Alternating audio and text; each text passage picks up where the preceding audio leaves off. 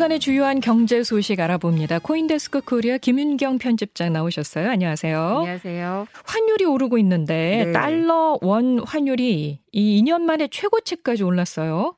달러 가치가 정말 많이 오르고 있는데요. 달러 가치가 오르면 상대적으로 원화 가치는 하락을 하게 되죠. 예. 평가 절하가 되는데 네. 어제 달러 원 환율이 전 거래일보다 10.8원이 올라서 1249.9원에 마감이 됐어요. 네. 1250원대까지도 오르기도 했는데 25개월 만에 최고치까지 올랐습니다. 예. 네, 이게 글로벌 금융위기 이후에 보면은 달러원 환율이 1,050원에서 1,200원, 높아야 1,200원 정도까지 움직였었는데 어, 이렇게 1250원까지 넘어서 가지고 조금 우려가 됐던 것은 유럽 재정위기 때 그리고 또 2020년 그러니까 재작년이죠. 코로나 사태 초기 이럴 때 빼고는 이렇게 오르지가 않았었어요. 네네. 네. 그래서 만일 이제 이 환율이 1250원 선 이상에서 계속 오래 머문다면은 근래 보기 드문 아주 원화 약세 국면이 어, 지속이 되는 겁니다. 예, 왜 이렇게 달러 가치가 오르고 있는 걸까요? 가장 직접적인 이유는 이제 미국의 중앙은행인 연방준비제도가 금리를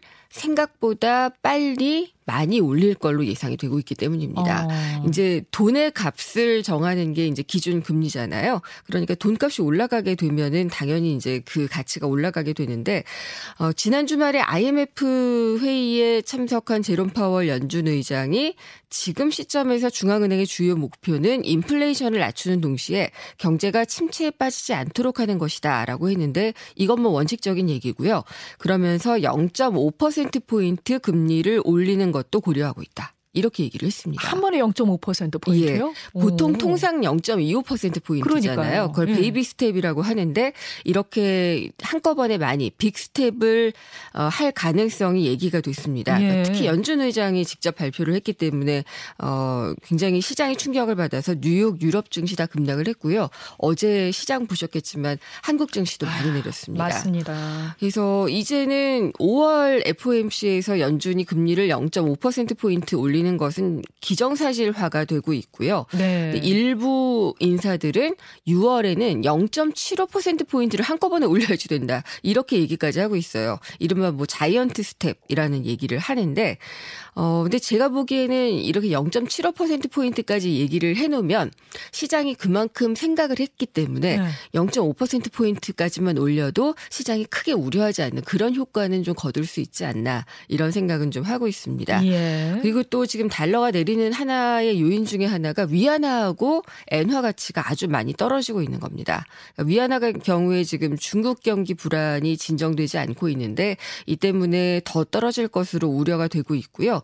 예전에는 정말 안전자산 그러면은 달러와 함께 엔화가 꼽혔었는데 네. 이제는 일본 경제 체력의 약화가 되면서 믿을 만한 것이 못 된다라고 생각을 하는지 가격이 좀 많이 떨어지고 있습니다. 네. 이렇게 환율이 오르게 되면 물가 상승의 요인이 된다는 점이 걱정인 거죠. 그렇죠. 예, 이제 원화 값이 떨어지게 되니까 수입하는 가격이 더 높아지게 되는데 물론 이제 반대로 수출하는 데는 도움이 될 수는 있어요. 근데 예. 우리나라가 워낙 또 수입 의존도가 높기 때문에 음. 걱정인데 이미 지금 우크라이나 침공 사태가 장기화되면서 원자재 값이 많이 올랐잖아요. 그래서 3월 수입 물가가 1년 전보다 35%가 오른 상황입니다. 네. 근데 여기에다가 이제 환율 급등이 더 영향을 영향을 주게 되면은 어, 물가가 더 많이 오를 수도 있다 이런 우려가 있는데 IMF가 또 보고서를 냈는데 우리나라 소비자 물가 상승률 전망치를 지난 10월에는 1.6% 정도 오를 것이다라고 예상을 했었는데요. 네. 이번에 4%가 오를 것이다라고 예상을 했어요. 아유, 정말 상당히 좀 많이 올랐습니다. 많이 높여 잡았네요. 예. 근데 실제로 오를 요인이 많습니다. 예. 지금 현 정부가 전기요금 같은 공공요금을 많이 눌러왔었잖아요. 근데 이게 이제 새 정부 들어서 오를 가능성도 없지 않아 있고요.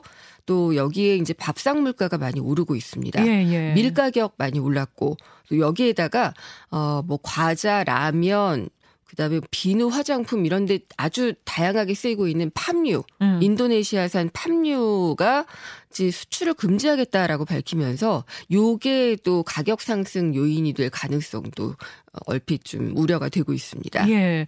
그래서 우리도 물가를 잡으려면 금리 인상을 해야 되겠는데 네. 그게 또 경제 성장세를 해칠까봐 우려되는 부분이잖아요. 예, 그렇습니다. 그래서 저성장과 고물가가 같이 오는 스태그플레이션, 음. 이 S의 공포다 뭐 이렇게까지 얘기를 하는데 스태그플레이션의 가능성이 어, 좀 진단이 되고 있습니다.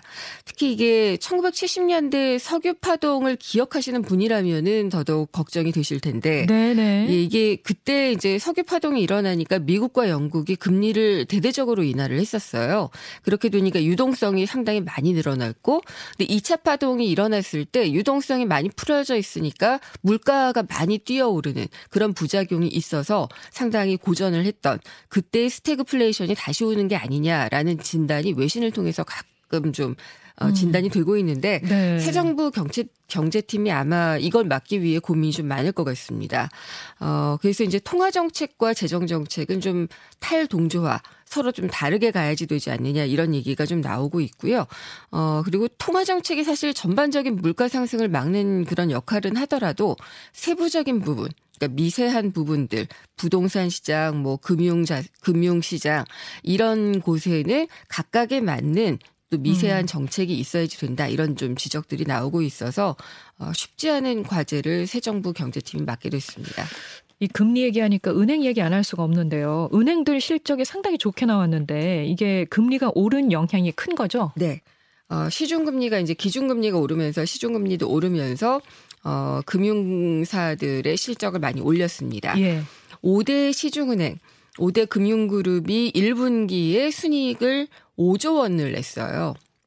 상당히 좀 많이 실적이 나왔는데 그러네요. 이게 이제 은행들이 시장 금리가 오르니까 여기에 편승해서 재빠르게 대출 금리를 많이 끌어올린 영향이 큽니다. 예. 그러니까 대출 금리 기준이 되는 코픽스가 어 2년 9개월 만에 최고로 오르니까 이제 은행들이 이것 봐라라고 생각을 하면서 발빠르게 대출 금리를 올렸기 때문입니다. 그래서 이자 이익만 보면은요. 5대 금융그룹이 11조 3천억 가까이의 이자 이익을 거둔 것으로 어, 집계가 되고 있습니다. 물론 예금 금리도 올리긴 올렸어요. 근데 찔끔 올리고 어, 대출 금리는 껑충 올려서 이익을 부풀렸다는 그런 비판을 받고 있는데 어, 그래서 이 예금 금리와 대출 금리의 차이 이게 이제 은행의 수익 모델이기도 한데 예대 금리가 음. 예대 마진이 어, 1.86%포인트입니다. 2021년 5월 이후에 지금 최대치를 기록을 하고 있습니다. 이 대출 금리에는 기본 금리에 가산 금리라는 게 붙잖아요. 네.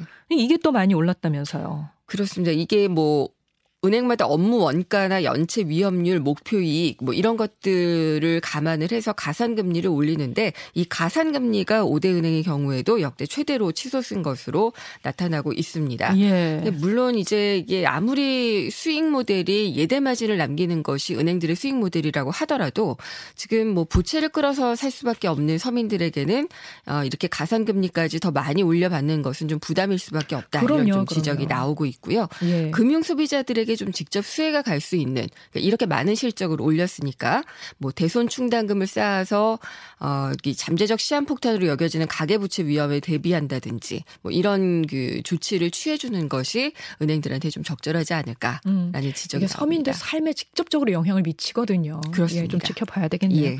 지금까지 코인데스크 코리아 김윤경 편집장이었습니다. 고맙습니다. 감사합니다.